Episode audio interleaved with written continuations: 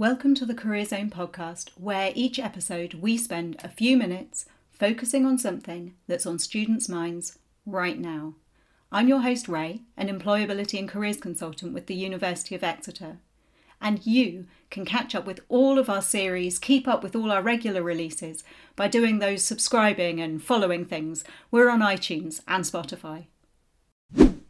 So, Jen, why are we talking about passion in this edition of the Career Zone podcast? Well, Liz, it's something that comes up a lot in graduate recruitment.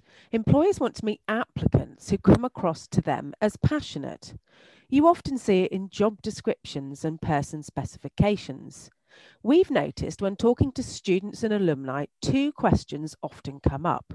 One, what does an employer really mean when they say in a job description that they want passion, something like a passion for problem solving?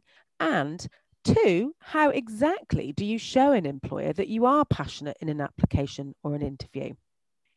Okay, but what does an employer actually mean when they say they're looking for passion in candidates? Being passionate in an employability context can be hard to define, but it goes deeper than simple enthusiasm. It's not only excitement to learn more, but also tenacity to stick with things and to see them through, even when things get tough. Actually, Deloitte, the global consultancy firm, did some research into this. They identified three characteristics that some high performing employees have.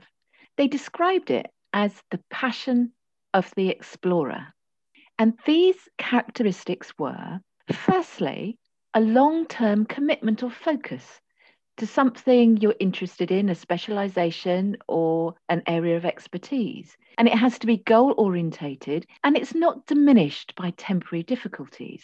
So, this is really commitment coupled with resilience. Secondly, they saw a questioning disposition i.e., someone is always seeking knowledge from new challenges. That's trying to deepen their understanding and that they're constantly, constantly learning. And finally, they saw a connecting disposition, a tendency to form strong, trust based relationships. So, someone who's excellent in collaboration and networking. So, you can see why employers might want employees with passion, passion of the explorer. Okay, so so that clarifies what it is, but how do you actually tell the employer that you're passionate in an application or a job interview? Jen, you've just highlighted what we see a lot in applications and interviews. People make statements like, I'm passionate about X. I have a passion for Y. I've been passionate about Z since I was a child. And these kinds of statements, without any context or evidence, are meaningless and ineffective. Anyone can just tell the employer they have a passion for something. What you need to be doing is showing the employer how you've developed that passion, what you've learned about what you're describing, or even why you're committed to it. Okay, can we be a bit more specific in how to do this? So, for example, some top tips for demonstrating passion? Yeah, sure. We've got nine top tips. Firstly, how might you show passion in general or for a sector or for company? Well, tip one would be do your research. Find what makes you excited and enthusiastic about the sector or the company. Explain why it excites you. Say how it makes you feel. An example could be I was really excited to learn from one of your graduate scheme participants that your company offers a dedicated mentor for those on the scheme. I had a great experience working with a careers mentor whilst at Exeter and feel it's a fantastic way to learn from others. Tip two align values. Explain how the values of the company and your own personal values align and connect. Listen to this. I'm fascinated by sustainability in business and the circular economy. I looked at this in detail in my dissertation for my first degree. I know that this aspect of business is something that is as important to your company as it is to me. Tip three produce evidence and examples of when you've stayed positive in a time of challenge. Passion is a positive quality, which is important when things get difficult.